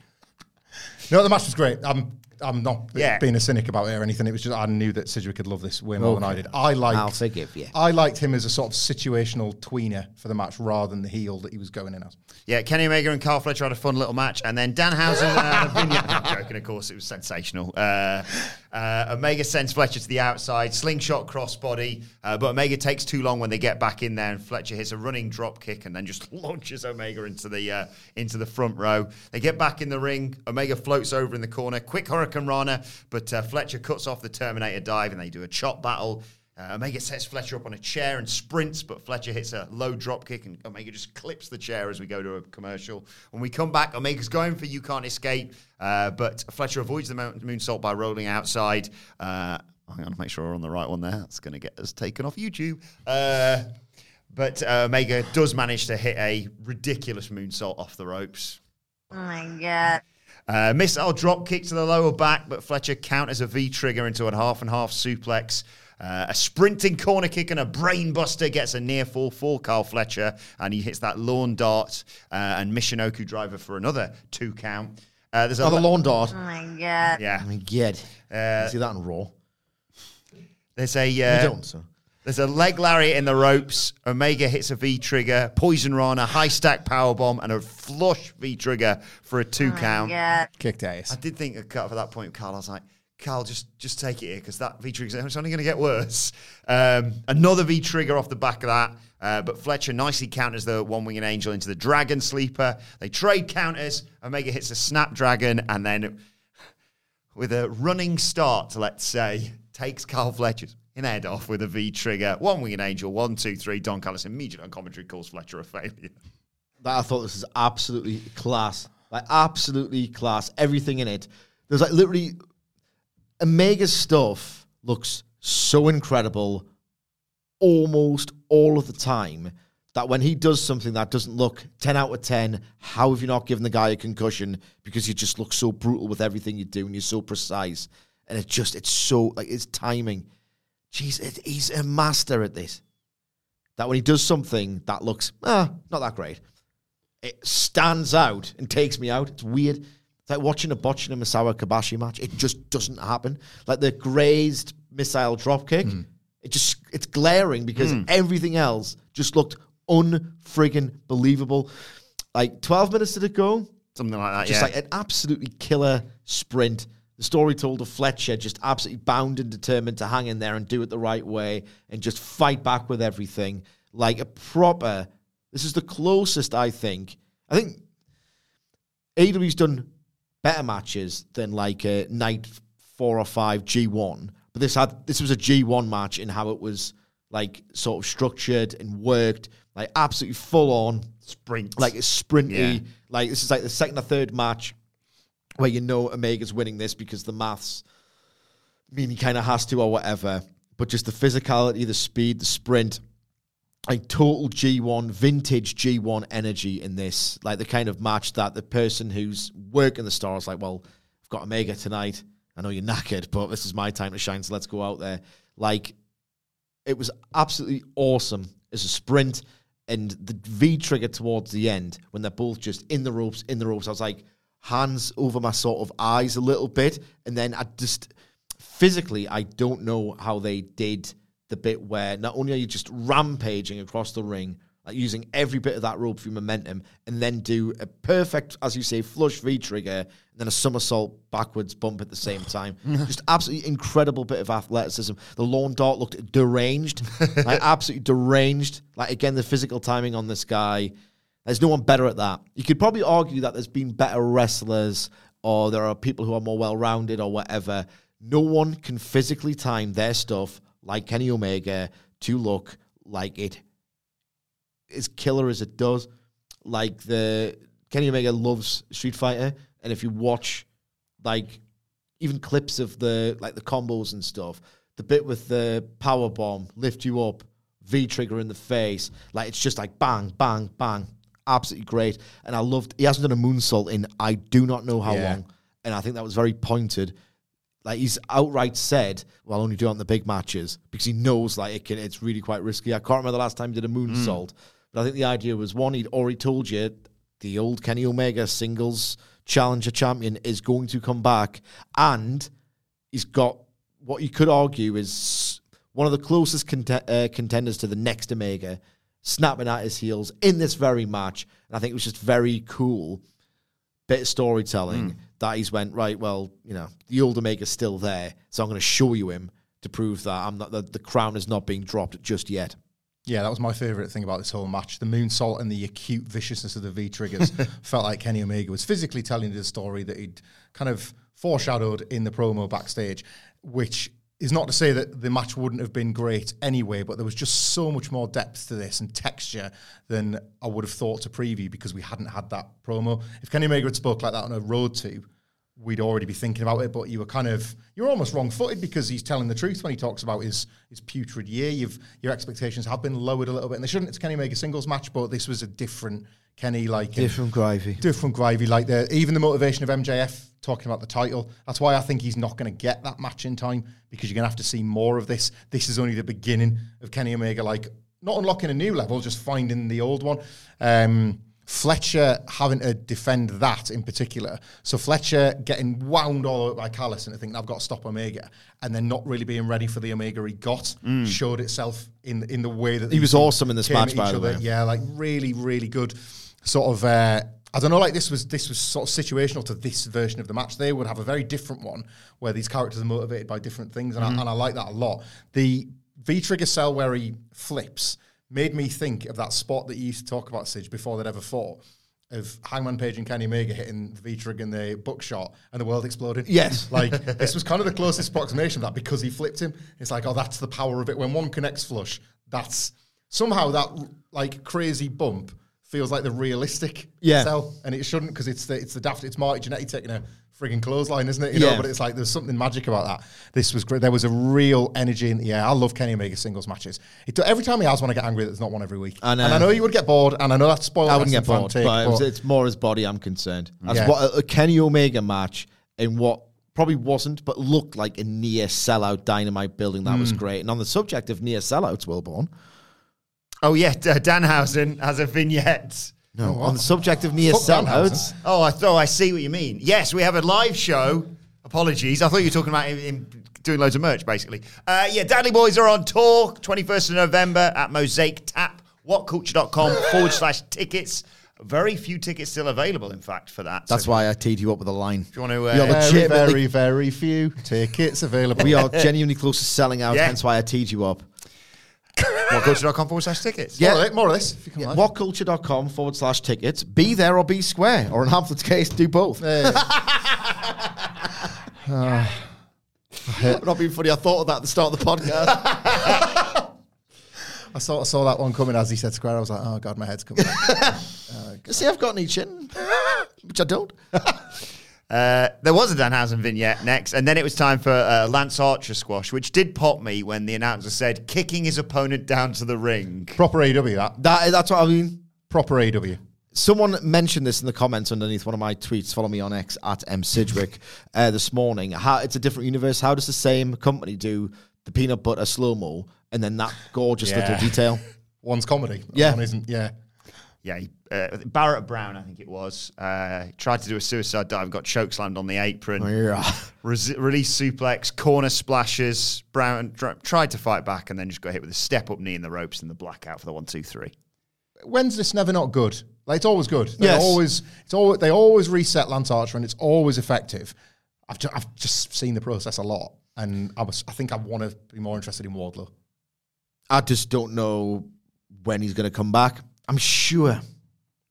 Was it around the time of Adam Cole's return that they dropped a Lance Archer in action on Rampage? And I thought, ooh, maybe they're Yeah. teeing him up for Adam Cole because he's got the the claw, like the head injury from Cole. Like what a first opponent that would be for Cole, and he just disappeared again. Mm. So I just don't know. I, I really enjoyed this in and of itself, but I'm not like fantasy booking his next three months because very rarely do they happen. Such a shame because Archer's just so much fun. I'm staggered he didn't call out MJF. I know. Like, I want that title. You always want that title. That's, that's the problem. Uh, Excalibur talks about the world video premiere of Swerve Strickland's remix theme Big Pressure, which comes out on Friday, I believe, uh, on uh, YouTube. And then Strickland and uh, Prince Nana are walking through the graffiti park in Houston. And Strickland, you know, Love Nana, him. Nana's putting all this over. And Strickland's like, yeah, yeah, I should be exci- excited. Why am I not then? He said, because I should be celebrating with the TNT title. Um, bloody Hangman Page. And he says to Page, remember, it's not always you who pays for your actions. Problem of the year for me, this, like, said so much by saying so little. Uh, Swerve as the vibe killer with one of his only friends is just incredible. How he turned this into this, like, pitch black serious scene when Nana has specifically brought him here in, like, a celebratory mood. Yes. That's Swerve Strickland right now. Yeah. I defended when um, Trench rocked up because Is that right? Yeah, that's right. because other than the other than the food choices he used to make, Sidge, I forget what Trench used to get when he was picking his vegetables. I've had peas before. He looked like the sort of person Swerve would happen upon and be like, "You, I'll take. I'm going to get in some fight, and I want you." Yeah. I Yeah. believed it, right? And It's a shame he, uh, yeah, carry yeah, yeah. But this is Swerve. Like he is scary. Like he is angry and he is bitter because of what Hangman Page has done, and no one can have a nice time. Not even if it's a nice time about him, which this is, because Hangman Page has wronged him, and like Hangman Page as a babyface cannot sanction what Swerve said. If that's a threat to his friends, if that's a threat to his family, if that's like the Young Bucks in trouble, or that's like Not to know- fly to a Reseda, bloody hell. Come on, lads, I need you back on telly. I miss you. Don't know where they are. Uh, I don't miss them, but I don't know where they are. Like, but like that's who Swerve's threatening, Yeah. and we know that Page is fiercely loyal to his friends and his supporters and stuff like that. And I just, that's scary. It's really frightening stuff. And to Sidge's point earlier on about like this is a great rematch company still. I cannot wait for the rematch. I cannot wait for the rematch. Uh, then the moment we'd all been dreading, uh, it's Tony Schiavone introduces Sting down to the ring. He comes down, gives us a big woo, great reaction, of course, for Sting, and he takes a moment to reflect on everything. Talks about traveling up and down the road with legends like Luger, Bagwell, Steiners. Um, then they look at the generations ahead of them, guys like Dusty Rhodes, uh, the most charismatic human being of his life, Hogan, who gets the reaction you'd expect. Uh, talks about Hogan transcending wrestling and Sting, uh, Sting learning stuff from him. And then he talks about Ric Flair, of course. Thank you for all the moments, the clash. What a moment. He's been forgiven, evidently. I didn't That was like weird, that. isn't it? Yeah, it's court of public opinion. yeah. The Bash in 90 thanks him again. Uh, they would sit there and wonder what makes these guys come back decade after decade. What more have they got to prove? Why are they hanging on? Uh, and he says, look, it's the smell of the arena, uh, you know, being with the guys, traveling around the globe, the roar of the crowd. Uh, and then he starts hinting at that word. Uh, but before he gets them, you still got it chant. Uh, he says, I know what some people are thinking. I retired once already, but uh, my retirement in 2015 didn't sit right.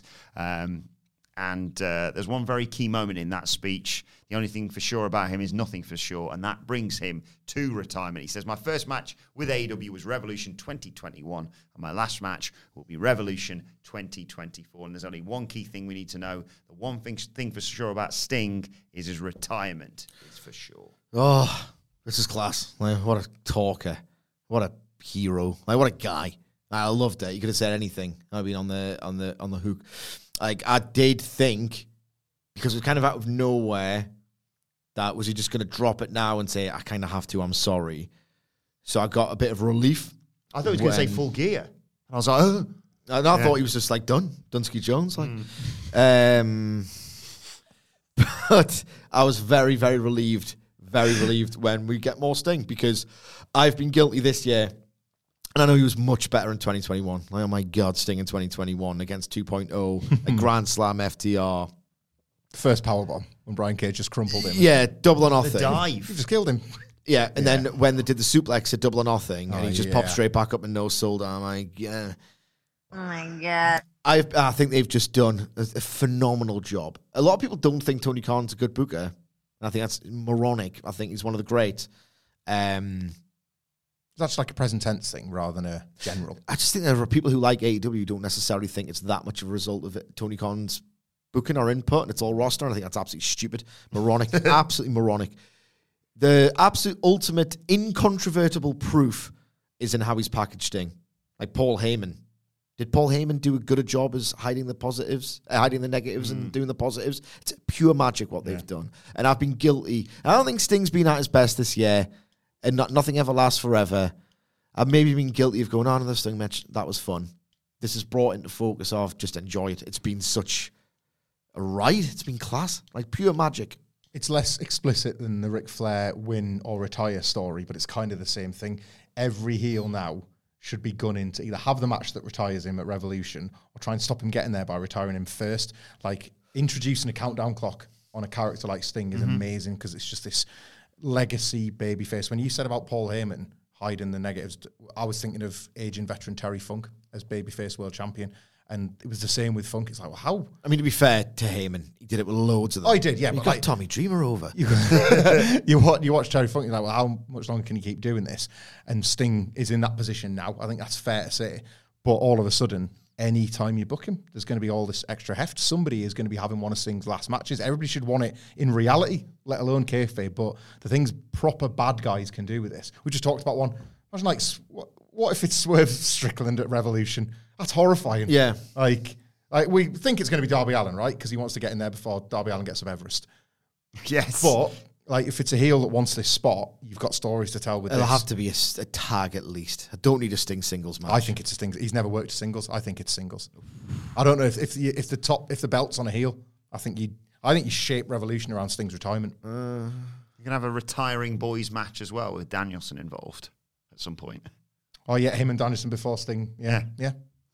Um, right, we get the second film from Toni Storm, Gone with the Storm, featuring RJ City. Oh, well, RJ City actually introduces it and she says, chins up, tits out, enjoy the film. Again, this is one of those things that's in picture in picture. Uh, it's a silent film uh, and it's rubbish. Uh, but what do you think of it? Um, I'm just, I'm not a fan of this. Yeah. I this stuff AEW's taking it too far with these pre-tapes and all the rest of it. Like it works so well in the context of it being a, back, a backstage segment with Renee Paquette Hmm. because Toni Storm being kind of like you can see her tethered to the reality but fraying away from Yeah, it yeah. and that's the magic when you create a new reality for Toni Storm to be goofy in. It's just not the same. It doesn't have the charm. It doesn't feel remotely believable. It's just wacky and stupid, and it compromises everything else on the show to a degree. Um, to have it post produced and just making films, and it's just so literal. Like that off kilter That's it, isn't it? Yeah. element really, really worked so incredibly well, and now it's just daft and stupid. And uh, I, it was a bit crass, but I don't think you would have understood that. Uh, yeah. Well, you do, obviously. you've just laughed, thus blowing the bid. Uh, I, Oh, I think he'll do it anyway. I um no, I think the, the thing I, the thing I have with this is I love this Toni Storm character. People are gonna think, oh, you just don't like the Toni Storm. I love the Toni Storm character. You've nailed it there. I was trying to work out why I didn't enjoy this. You know, I loved all the other stuff. Watch out for the shoe and the matches we've talked about previously. But it's yeah, they've, they've that you're right. It's it's one step too far Yes. with all this. What did you think? Um, because I've only ever seen this in the context of the ad breaks, I think this is kind of inspired. They are not using this, they're not using the device as a part of Toni Storm's character. They are using Toni Storm wanting to make films as a clever way to kind of have you watching the show rather than the adverts. I can totally understand why on, I couldn't imagine sitting through last week's on FITE TV. I watched been this week's on FITE TV. excruciating. Like I, this one, I would imagine was slightly better, but last week's especially would have been excruciating. to See us like just doing the silent movie gestures with no with just music. I It's like guess. you trying to make people go and watch Yeah, NXT. you can't hit. It's this is no different, right? This is no different to Sammy Guevara's cue cards as a nice thing to put in the adverts instead of a headlock, instead of an unconvincing portion of a match where the wrestlers have been told to slow it down. That's that was why I was confused as to why you'd. Ad- they never advertised. Oh, Sammy Guevara's going to have his cue cards. And that's what I agree with. That is weird because she said like, so you see it on full screen and it's like, and roll the footage, and then it immediately cuts to picture in picture. So it's really well produced in that respect. And then it's like, ah, I get what they're doing. It's an advert break thing like Guevara's cue cards.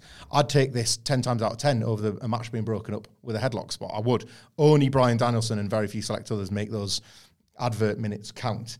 So I'd Emi rather. Sakura. Emi Sakura. Emi Sakura, I'd rather the, this kind of nonsense, to be honest, like than than a match. Like just fit the matches in, make them shorter, make them shorter. Like What's happened to you? Toni Storm, this is Toni Storm. This is this is pro wrestling. That's like the matches. F- them like keep them short and have more stuff like this. But Toni Storm's still got to be a wrestler. I think both can coexist. But I, I don't love this. I don't, I'm not saying this is like he watched the new generation and fell in love with it. yeah. I'm not. I'm not watching. I'm not saying this is a high concept or anything. It's so much like, better when she was a wrestler who flirted with the visual imagery of a fading starlet to convey that she's kind of losing her mind and she's really funny with it. She's now got two jobs and that's stupid. That's fundamentally stupid. I think you can do both. I think, Yeah, you can, I- I think you can have both. I think if she's building a match, she can cut that promo. It's because you because your favorite era of wrestling fundamentally is when Duke Josie was around. Yeah. No, she's One- got one job. One thing I didn't get a part of it as well, it was just confusing, uh, was she referenced a pearl necklace and then got angry about it. What was all that about? She thought RJ City was referring to the sexual act where you ejaculate on a woman's neck. And uh, Little blob of cum. a little, uh, well, several actually, several drops, and they form the pearl necklace. Oh, yeah, that makes sense, And doesn't it reminds you of a pearl necklace in color and um, trajectory. But RJ City meant a literal pearl. Well, the film director or whatever role he was playing, I don't pay it much attention. Correct. Yeah. So you did understand. No, no, no. Now you've explained it. Now I understand. Uh, right. The next bit I really enjoyed. Jim Ross is backstage with Nick Wayne and his mom. Uh, she didn't actually get introduced as Shane. She wasn't. She was just this. Here's Nick Wayne and here's his mom. It's so rushed. I wish this was two minutes longer. This was crap. But yeah, Oh, it's funny though. Yeah, in terms of the acting. I was- Christian Cage is funny. yeah, Christian Cage. Yeah, he was alright. Yeah. Uh, she said, "I can't understand. I can't understand how Nick could do this." That was her acting, basically. Uh, Darby's been like rubbish. Uh, Darby's been like a brother to Nick um, after things. Nick Chris- Wayne's mom is probably fing bombed. I told you he swears way more than me, doesn't he? yeah, Ah, give off, man. Off. yeah. Live mosaic tap. This. hang on, that's another one. Well, like Morecambe and See, Wise, and you're, another, making another him, you're one. making him grown. Uh, right, where are we? Oh yeah, after what uh, he, Christian Cage said about his father and her, this isn't the way. And Nick says, "Shut up, mom." Uh, JR's like, "Watch it, kid." Um, and Wayne says, "It's uh, trying. To, it's time to prove myself." Sit your ass down. While I'm here, um, I've got a new father figure. Christian Cage is a better father than my real dad ever was. Cage walked into the shot and said, "Son, you ready to come home?" Great line. And the way they pulled back to reveal that Christian Cage was in fact there was phenomenal. Yeah.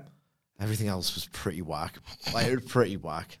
Yeah, um, Nick Wayne's he goes to leave, and uh, Nick's mom grabs him, and he says, "You're a terrible mother," and she smacks him, and you just hear Christian goes, "Ooh, "Don't, don't do, don't do that," which was just obviously It was was well done because, like, obviously, you would never, ever, ever do that. Like, ever.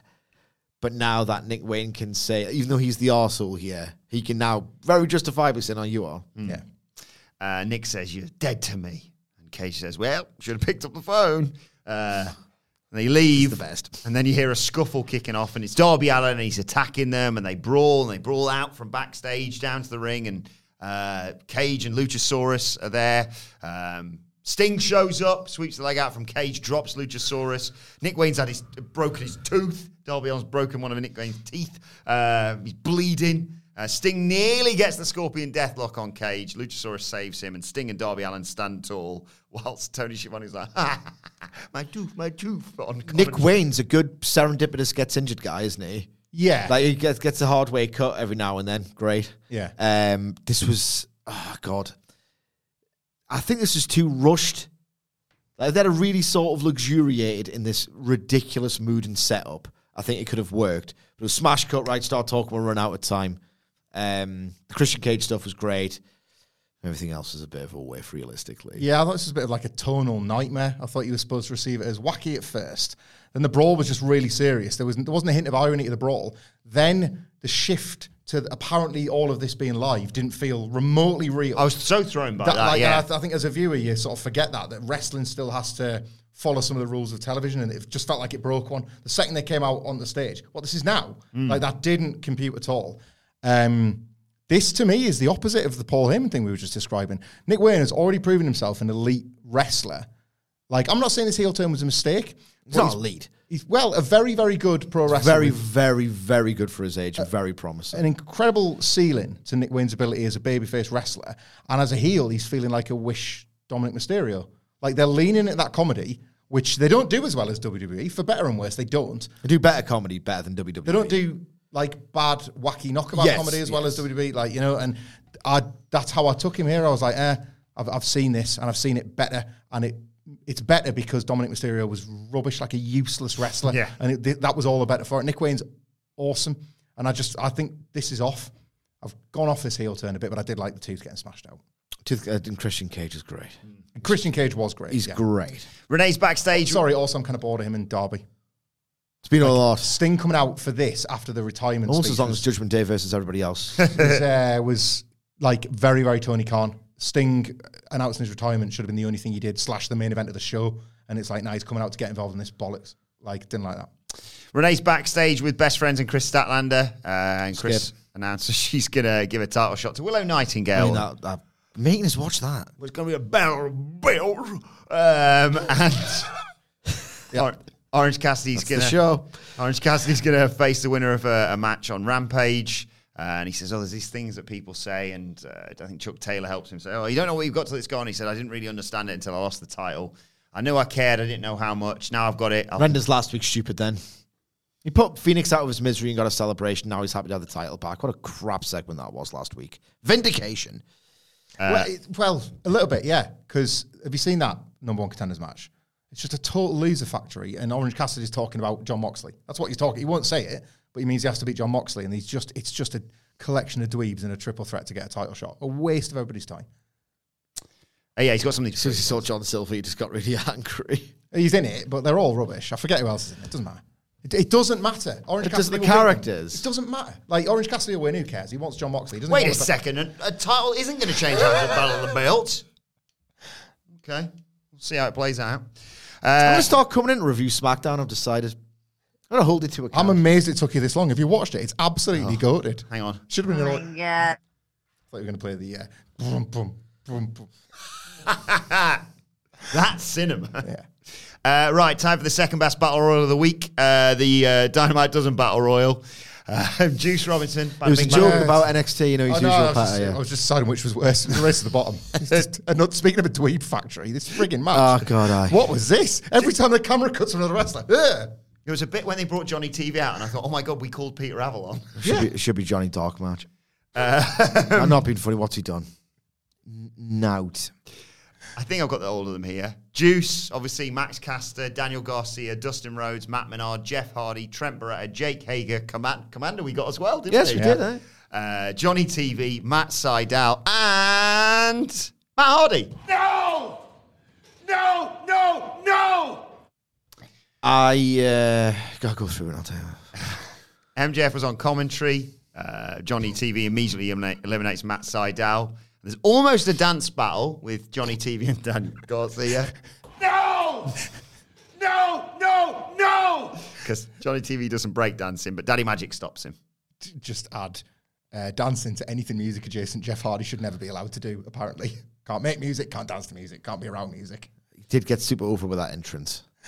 Not Yeah. to me, Yeah, ever, and it's not quite as. It's but to way more people than me. Yeah, Uh, yeah, so Jeff does his own dance, and uh, well, Matt Hardy's like, "Well, I have to do something." And guess what he does? He Matt Hardy wakes up every day and says, "Well, I have to do something." Do you?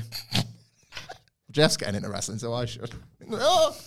Some deleted basically Dustin Rhodes. Uh, they team up uh, to eliminate. he used to say like, "I'm amazed he hasn't dislocated his shoulder, getting himself over in other people's segments." It's- oh my god! oh my god! Jumping in front of Private Party. Oh. they eliminate Johnny TV. Matt uh, tried an elbow We off the need a contract story. I'm the one he calls. Matt tries an elbow up the second rope, but Jake Hager catches him in midair and dumps him out. Uh, MJF walks down from commentary and gives uh, Dustin Rhodes some money to kick Juice Robinson in the dick, so he obliges. Uh, Commander briefly fights off the fights off the JAS, and then, as we called, tries to do something snazzy on the top rope and immediately gets eliminated by uh, Garcia and uh, Daddy Magic. Uh, Daddy, uh, Danny Magic then gets dropped by Beretta. Rhodes hits a, a running Canadian destroyer on Garcia, and they do the best friend spot and eliminate Jake Hager. Um, Beretta and Daddy Magic fight on the apron. Garcia saves his pal, and uh, Daddy Magic gets rid of Trent. Jeff Hardy uh, goes for well, gets a running start, goes for something, but Garcia dodges it and eliminates him. Um, but this time, for the third time, Daddy Magic says you can't do your dance. Uh, Garcia. There's a shoving match. Both men attack Dustin Rhodes. And they do the bit where he's holding him up. And he moves, and uh, Garcia hits Menard, and that allows Dustin Rhodes to get rid of Daddy Magic. Garcia gets rid of him. He is uh, down to the final three alongside the only other two people who could possibly win this Max Caster and Juice Robinson. Garcia does his dance and gets eliminated by Max, Max Caster. Uh, and then it's down to these two fighting. Robinson was on the outside. Uh, he manages to cut off Caster, who keeps trying to knock him out. Uh, Robinson wants a suplex to the floor, but Caster holds on, and they're on the apron, and Robinson rakes the eyes, and they scale to the top. Juice falls into the ring, and Caster hits the mic drop. But at that moment, uh, Jay White jumps MJF on commentary. They fight on the stage. MJF actually gets the better of it. He gets his world title back. Uh, but as he runs at Jay White, Jay White nails him with a low blow. This is all distracted Max Caster. Um, that allows Robinson to put on his TJ Max ring, knock him out, eliminate him. Juice Robinson wins the Dynamite Dozen Battle Royal, uh, and there's a stare down between Bullet Club Gold and MJF. White's holding the title, and Robinson's showing off his ring ahead of next week. Yeah. I guess this was every battle royale ever except like tedious first half, quite exciting finish, where the first half was like really annoyingly bad, and the second half wasn't so good that it just that's your memory of it. I remember that battle royal; it was really good because it wasn't that good. Wasn't Cassidy Swerve, was it? It was not Cassidy Swerve. Oh, God boy. damn it! It was not Cassidy Swerve. Um, like I'm, I never lose sight ever of uh, perspective how privileged I am to do this job, right? And like, oh, woe was me. You have to watch a pretty rubbish knockabout battle royal for five minutes. Don't go on your phone. You have to analyze it. I was, I was so tempted to skip to the end when they did the dancing stuff with Jeff Hardy and that. It's just charmless. You nowhere near as over as it used to be, right? And I hate it.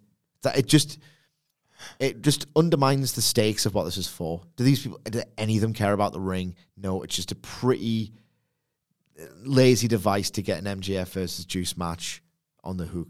Um, Close to the gimmick battle royal in that regard, isn't it? Go and do your gimmick for five minutes. You're on camera at least. Daniel Garcia, even like I have loved your takes on Daniel Garcia about the long term story that feels like it's been frittered away, and he is Yeah. becoming a dancing fool. That's what he was in this Yeah. match was a dancing fool. on the subject of Garcia, and this is the other point I want to make before I want to say one nice thing. Right. What possible problem, realistically, could um, Daddy Magic have with Daniel Garcia's dancing? The- What the That's- wackiest freak on the roster? Exactly, Yeah. exactly. So they're telling the story of dissension within a stable because wrestling needs one more of them. right. Of Daddy Magic now has a problem with Garcia's dancing. Daddy Magic, this is a good thing, has spent his entire AEW career just being a bit of a daft clown. He's cut the odd really, really good baby, uh, not baby face, he's cut the odd really, really good promo where he's shown his passion, give you a glimpse into his real life story and his motivation. So he's not completely a clown. That's what he's great at.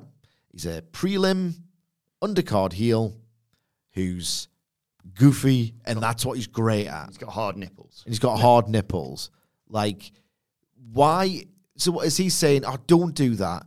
It's stopping us from winning, or don't do that. You're better than that. You're a wrestler. Does he want to be a wrestler now? I don't get it. It's stupid. It's just a terrible device to split them up. Yeah. Um, tell you what, though, last two minutes were really dramatic, which is an achievement, I guess, considering it was so signposted that uh, Juice was going to win. And I'm telling you now, I'm such a dickhead, I know, and pedantic with my standards. Like, you can have the worst match in ever in, ever in history. And if Dustin Rhodes does a destroyer, Oh my god. I just love it. And I love It's fine. That's because we had to have the no, no, no button. I need to put them closer together. Yeah, I like the same as what I was saying about the Max Cast thing before. like, I think Let's play worth- that back again, and I'm um, M. Sidgwick on Hex. it's worth sticking with because you got that finish. Rest was this was in the wrong slot on this show. This was not a main event. This was No. not the way to leave the broadcast. It kind of undermined MJF and Jay White by it be feeling fairly flat. And it's like, see you next week, fans. Maybe I guess because I'm reviewing it. Like if you put this in the middle of the show at the start and then you move on to something bigger. So I think they got that wrong too. Well, like the roster, if you're going to put this in the main slot, you have to have like not to like neg anyone individually. You've got to have more stars in it if you're going to put this on last. You've got to Kenny, make the prize feel bigger. It wasn't on that. You know what? There was no angle, and they need a, they always need a hook. Apparently, um, I get it. They do need a hook. I'm being facetious. With a keen sense of self awareness, Mm. right? This is a total geek squad in this match. Like a total squad of geeks, more than most. Uh, we did better. We, there was a better list of people when we drew it randomly from the roster page on the preview yesterday. Yeah. Because we had Lance Archer and I think Joe maybe in there. And this is not us picking on people. This matters. Like you're supposed to take that beautiful diamond ring. Sorry, excuse where am I managed? You're supposed to take that. Beautiful diamond ring. it means the world to MJF, Yeah. and MJF's done a good job of conveying that. And it's won him titles. It's won him big matches. It's it's not just a prop.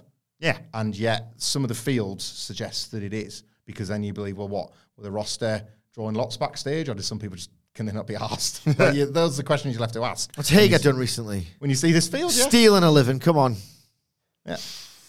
get out of the bloody ring for once.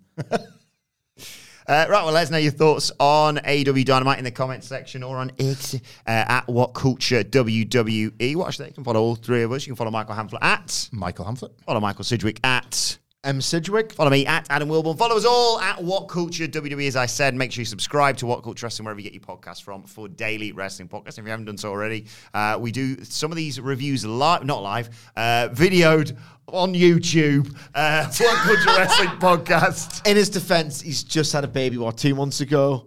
Uh, yeah, two months ago. What were we in October? Yeah, two months. Eric's two months old now. Yeah, Wrestle Culture is live tomorrow. I will say that. Baby brain is a real phenomenon. I've had it.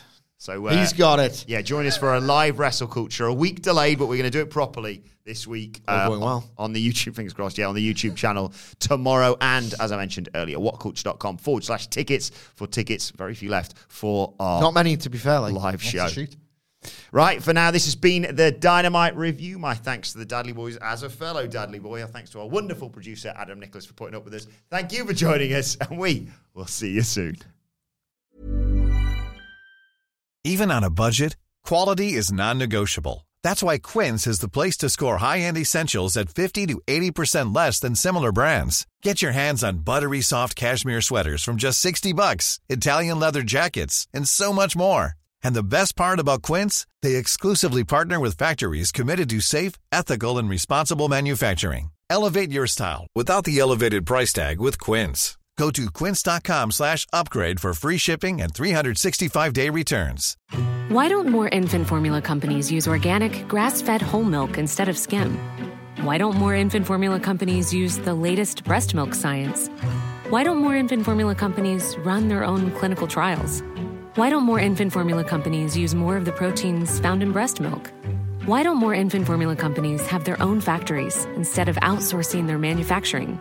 We wondered the same thing. So we made ByHeart, a better formula for formula. Learn more at byheart.com. Planning for your next trip? Elevate your travel style with Quince. Quince has all the jet setting essentials you'll want for your next getaway, like European linen, premium luggage options, buttery soft Italian leather bags, and so much more. And is all priced at 50 to 80% less than similar brands. Plus, Quince only works with factories that use safe and ethical manufacturing practices. Pack your bags with high-quality essentials you'll be wearing for vacations to come with Quince. Go to quince.com/pack for free shipping and 365-day returns.